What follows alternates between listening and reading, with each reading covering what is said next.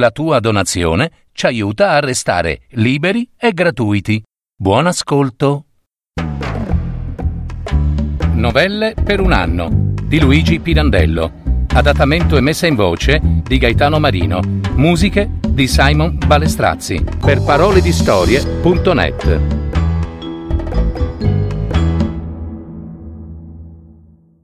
La carriola. Quando ho qualcuno attorno, non la guardo mai, ma sento che mi guarda lei. Mi guarda, mi guarda senza staccarmi un momento gli occhi d'addosso. Vorrei farle intendere, a quattro occhi, che non è nulla, che stia tranquilla, che non potevo permettermi, con altri, questo breve atto che per lei non ha alcuna importanza e per me è tutto. Lo compio ogni giorno al momento opportuno, nel massimo segreto, con spaventosa gioia, perché vi assaporo, tremando, la voluttà d'una divina cosciente follia, che per un attimo mi libera e mi vendica di tutto. Dovevo essere sicuro e la sicurezza mi parve di poterla avere solamente con lei, che questo mio atto non fosse scoperto, giacché, se scoperto, il danno che ne verrebbe, e non soltanto a me, sarebbe incalcolabile. Sarei un uomo finito. Forse m'acchiapperebbero, mi legherebbero e mi trascinerebbero, atterriti, in un ospizio di matti il terrore, da cui tutti sarebbero presi. Se questo mio atto fosse scoperto, ecco, lo leggo ora negli occhi della mia vittima. Sono affidati a me la vita, l'onore, la libertà, gli averi di gente innumerevole che m'assedia dalla mattina alla sera per avere la mia opera, il mio consiglio, la mia assistenza. Da altri doveri altissimi sono gravato, pubblici e privati, ho moglie e figli, che spesso non sanno essere come dovrebbero, e che perciò hanno bisogno d'essere tenuti a freno di continuo dalla mia autorità severa, dall'esempio costante della mia obbedienza inflessibile e inappuntabile a tutti i miei obblighi, uno più serio dell'altro, di marito, di padre, di cittadino, di professore di diritto, d'avvocato. Guai, dunque, se il mio segreto si scoprisse. La mia vittima non può parlare, è vero. Tuttavia, da qualche giorno non mi sento più sicuro. Sono costernato e inquieto, perché se è vero che non può parlare, mi guarda mi guarda con tali occhi, e in questi occhi è così chiaro il terrore che temo qualcuno possa da un momento all'altro accorgersene, essere indotto a cercarne la ragione. Sarei, ripeto, un uomo finito. Il valore dell'atto che io compio può essere stimato e apprezzato solamente da quei pochissimi a cui la vita si sia rivelata come d'un tratto s'è rivelata a me. Dirlo e farlo intendere non è facile. Mi proverò. Ritornavo, quindici giorni or sono, da Perugia, ove mi ero recato per affari della mia professione. Uno degli obblighi più gravi, miei, è quello di non avvertire la stanchezza che m'opprime, il peso enorme di tutti i doveri che mi sono e mi hanno imposto e di non indulgere minimamente al bisogno di un po' di distrazione che la mia mente, affaticata di tanto in tanto, reclama. L'unica che mi possa concedere, quando mi vince troppo la stanchezza per una briga a cui attendo da tempo, è quella di volgermi a un'altra nuova. M'ero perciò portate in treno nella busta di cuoio alcune carte nuove da studiare. A una prima difficoltà incontrata nella lettura, avevo alzato gli occhi e li avevo volti verso il finestrino della vettura. Guardavo fuori, ma non vedevo nulla, assorto in quelle difficoltà. Veramente non potrei dire che non vedessi nulla. Gli occhi vedevano, vedevano e forse godevano per conto loro della grazia e della soavità della campagna umbra. Ma io, certo, non prestavo attenzione a ciò che gli occhi vedevano.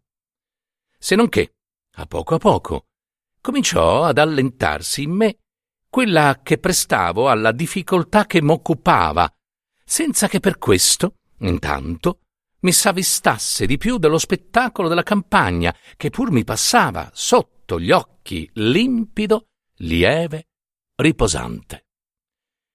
Non pensavo a ciò che vedevo e non pensai più a nulla. Restai, per un tempo incalcolabile, come in una sospensione vaga e strana, ma pur chiara e placida, ariosa. Lo spirito mi s'era quasi alienato dai sensi in una lontananza infinita, ove avvertiva appena appena, chissà come, con una delizia che non gli pareva sua, il brulichio d'una vita diversa, non sua, ma che avrebbe potuto esser sua, non qua, non ora, ma là, in quell'infinita lontananza, d'una vita remota, che forse era stata sua, e non sapeva come né quando, di cui gli alitava il ricordo indistinto, non d'atti, non d'aspetti, ma quasi di desideri prima svaniti che sorti, con una pena di non essere angosciosa, vana e pur dura, quella stessa dei fiori, forse, che non hanno potuto sbocciare, il brulichio, insomma, di una vita che era da vivere, là, lontano, lontano, donde accennava con palpiti e guizzi di luce, e non era nata, nella quale esso lo spirito, allora sì, sì, ah, tutto intero e pieno si sarebbe ritrovato, anche per soffrire, non per godere soltanto, ma di sofferenze veramente sua.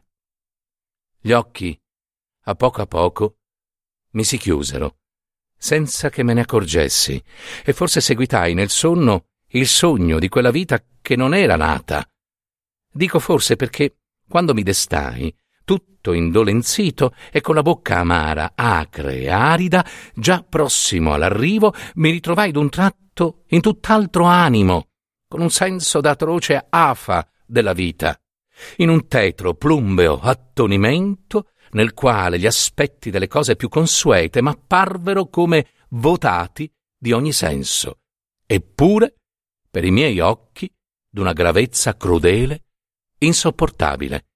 Con quest'animo scesi dalla stazione, montai sulla mia automobile che m'attendeva all'uscita e m'avviai per ritornare a casa.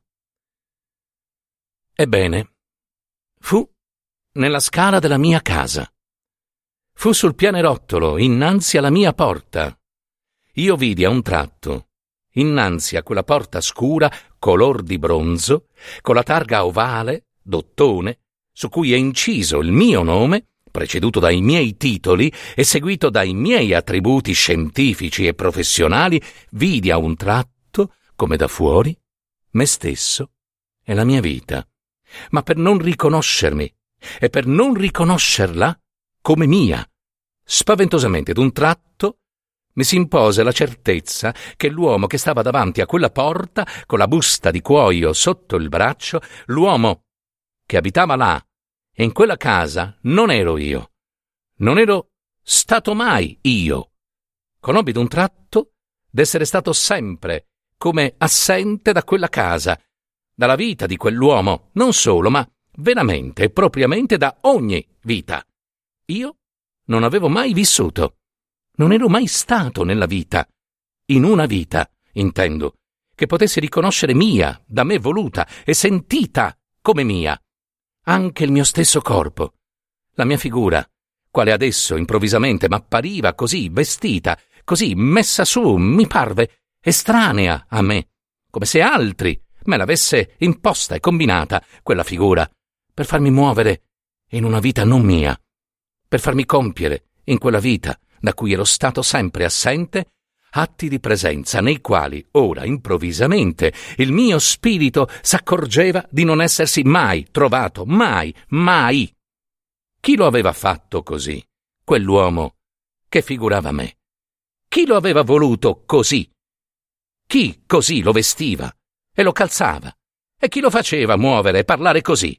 Chi gli aveva imposto tutti quei doveri, uno più gravoso e odioso dell'altro, commendatore, professore, avvocato, quell'uomo che tutti cercavano, che tutti rispettavano e ammiravano, di cui tutti volevano l'opera, il consiglio, l'assistenza, che tutti si disputavano senza mai dargli un momento di requie, un momento di respiro. Ero io.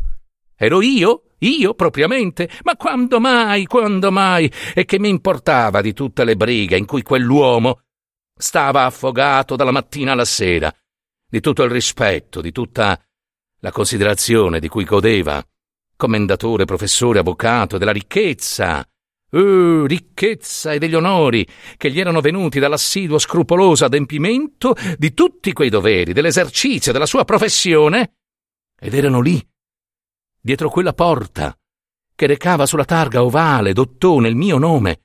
Erano lì una donna e quattro, quattro ragazzi che vedevano tutti i giorni con un fastidio che era il mio stesso, ma che in loro non potevo tollerare quell'uomo insoffribile che dovevo essere io e nel quale io ora vedevo un estraneo a me, un nemico, mia moglie i miei figli.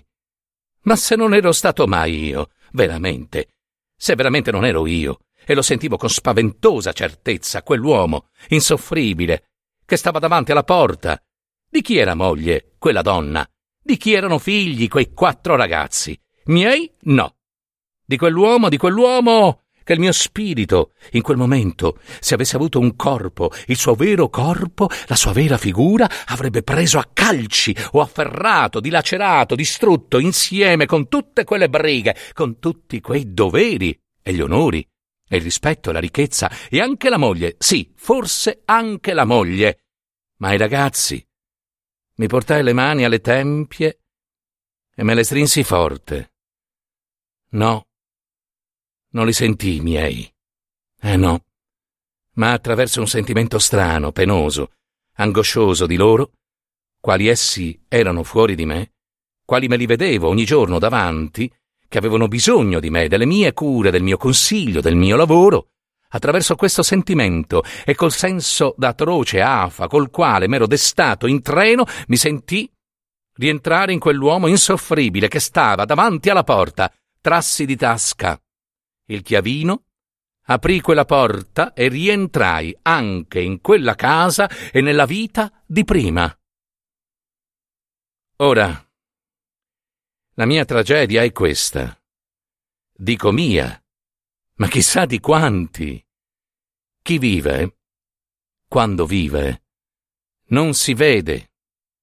Vive e se non può vedere la propria vita, è segno che non la vive la subisce, la trascina, come una cosa morta la trascina, perché ogni forma è una morte.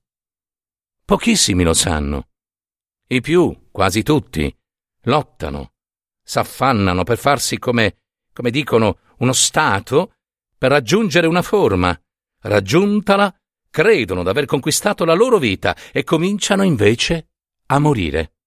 E non lo sanno, perché non si vedono, perché non riescono a staccarsi più da quella forma moribonda che hanno raggiunta, non si conoscono per morti e credono d'essere vivi.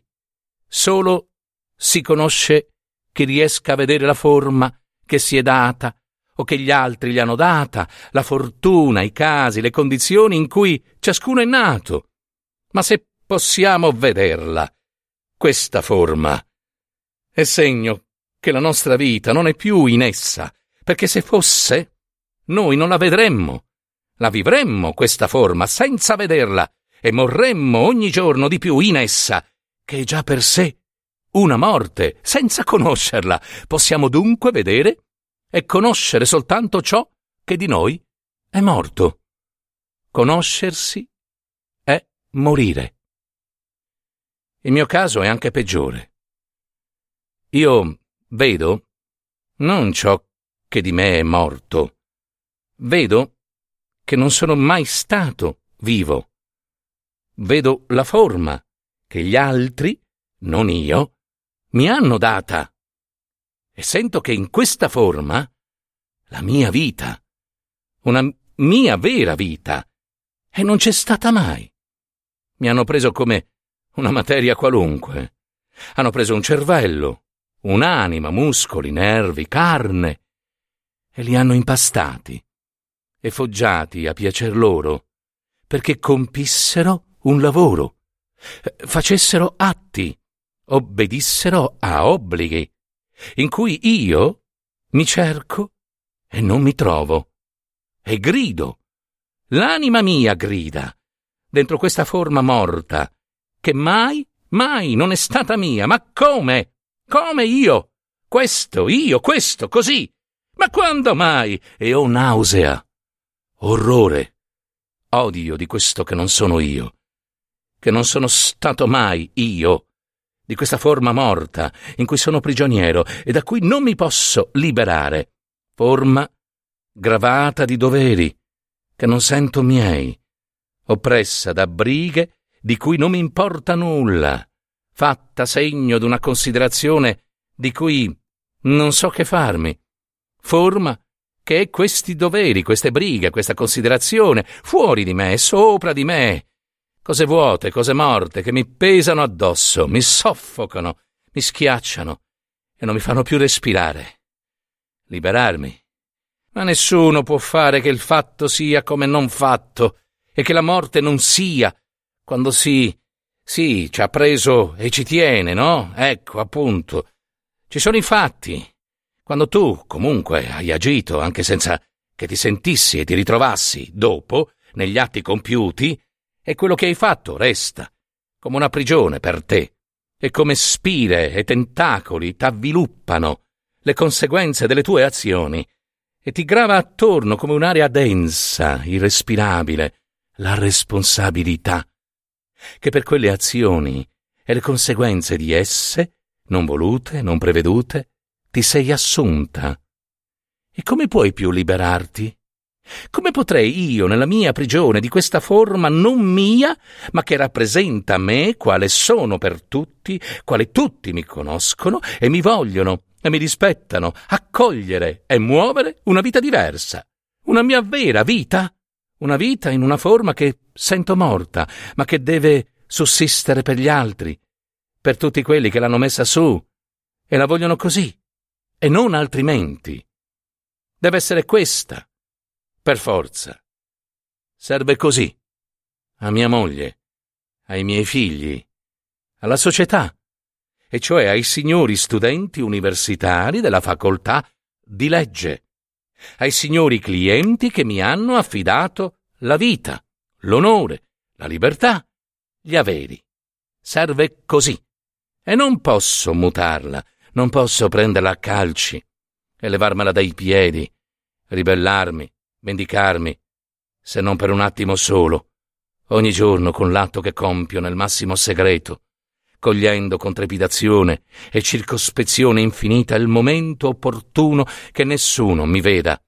Ecco, ho una vecchia cagna lupetta, da undici anni per casa, bianca e nera, grassa, bassa e pelosa, con gli occhi già appannati dalla vecchiaia. Tra me e lei non c'erano mai stati buoni rapporti, forse prima essa non approvava la mia professione, che non permetteva si facessero rumori per casa, e s'era messa però ad approvarla, a poco a poco, con la vecchiaia. Tanto che, per sfuggire alla tirannia capricciosa dei ragazzi, che vorrebbero ancora ruzzare con lei giù in giardino, aveva preso da un pezzo il partito di rifugiarsi qua, nel mio studio, da mane a sera, a dormire sul tappeto, col musetto aguzzo, tra le zampe. Tra tante carte e tanti libri, qua si sentiva protetta, e sicura. Di tratto in tratto chiudeva un occhio, lo riapriva, a guardarmi come per dire Bravo. Sì, caro, bravo. Lavora, lavora. Non ti muovere di lì, eh? Lavora. Perché è sicuro che finché stai lì a lavorare, nessuno entrerà qui a disturbare il mio sonno. Il mio sonno. Così pensava. E certamente la povera bestia. La tentazione di compiere su lei la mia vendetta mi sorse, quindici giorni or sono, all'improvviso, nel vedermi guardato così. Non le faccio male. Non le faccio nulla. Appena posso, appena qualche cliente mi lascia libero un momento, mi alzo cauto, piano piano, dal mio seggiolone, perché nessuno s'accorga che la mia sapienza temuta e ambita, la mia sapienza formidabile di professore di diritto ed avvocato, la mia austera dignità di marito, di padre, si siano per poco staccate dal trono di questo seggiolone e in punta di piedi mi reco all'uscio a spiare nel corridoio se qualcuno non sopravvenga. Chiudo l'uscio a chiave per un momentino solo. Gli occhi mi sfavillano di gioia, le mani mi ballano dalla voluttà che sto per concedermi d'essere pazzo, d'essere pazzo per un attimo solo, d'uscire per un attimo solo dalla prigione di questa forma morta, di distruggere, d'annientare per un attimo solo, beffardamente, questa sapienza, questa dignità che mi soffoca mi schiaccia. Corro a lei alla cagnetta che dorme sul tappeto, piano, con garbo. Le prendo le due zampine di dietro e le faccio fare la carriola. La carriola, sì. le faccio muovere, cioè, otto dieci passi, non di più, eh, con le sole zampette davanti, reggendola per quelle di dietro. le faccio fare la carriola. La carriola, sì. e questo è tutto, eh. Questo è tutto. Non faccio altro. Oh no, no, no. Corro subito a riaprire l'uscio adagio adagio, senza il minimo cricchio, e mi rimetto in trono, sul seggiolone, pronto a ricevere un nuovo cliente con l'austera dignità di prima, carico come un cannone di tutta la mia sapienza, formidabile. Ma ecco, la bestia da quindici giorni rimane come basita a mirarmi con quegli occhi appannati e sbarrati dal terrore. E vorrei farle intendere, ripeto, che non è nulla. Via, non è nulla, che stia tranquilla. E che non mi guardi così, su via, avanti, con quegli occhi appannati, via, e comprende, la bestia, la terribilità dell'atto che compio. E non sarebbe nulla, se per scherzo glielo facesse uno dei miei ragazzi, vero? E ma sa, ma sa che io non posso scherzare, e non le posso. Non è possibile ammettere che io scherzi. Per un momento solo. Hm? E seguita, maledettamente, a guardarmi, la cagnetta, atterrita, atterrita.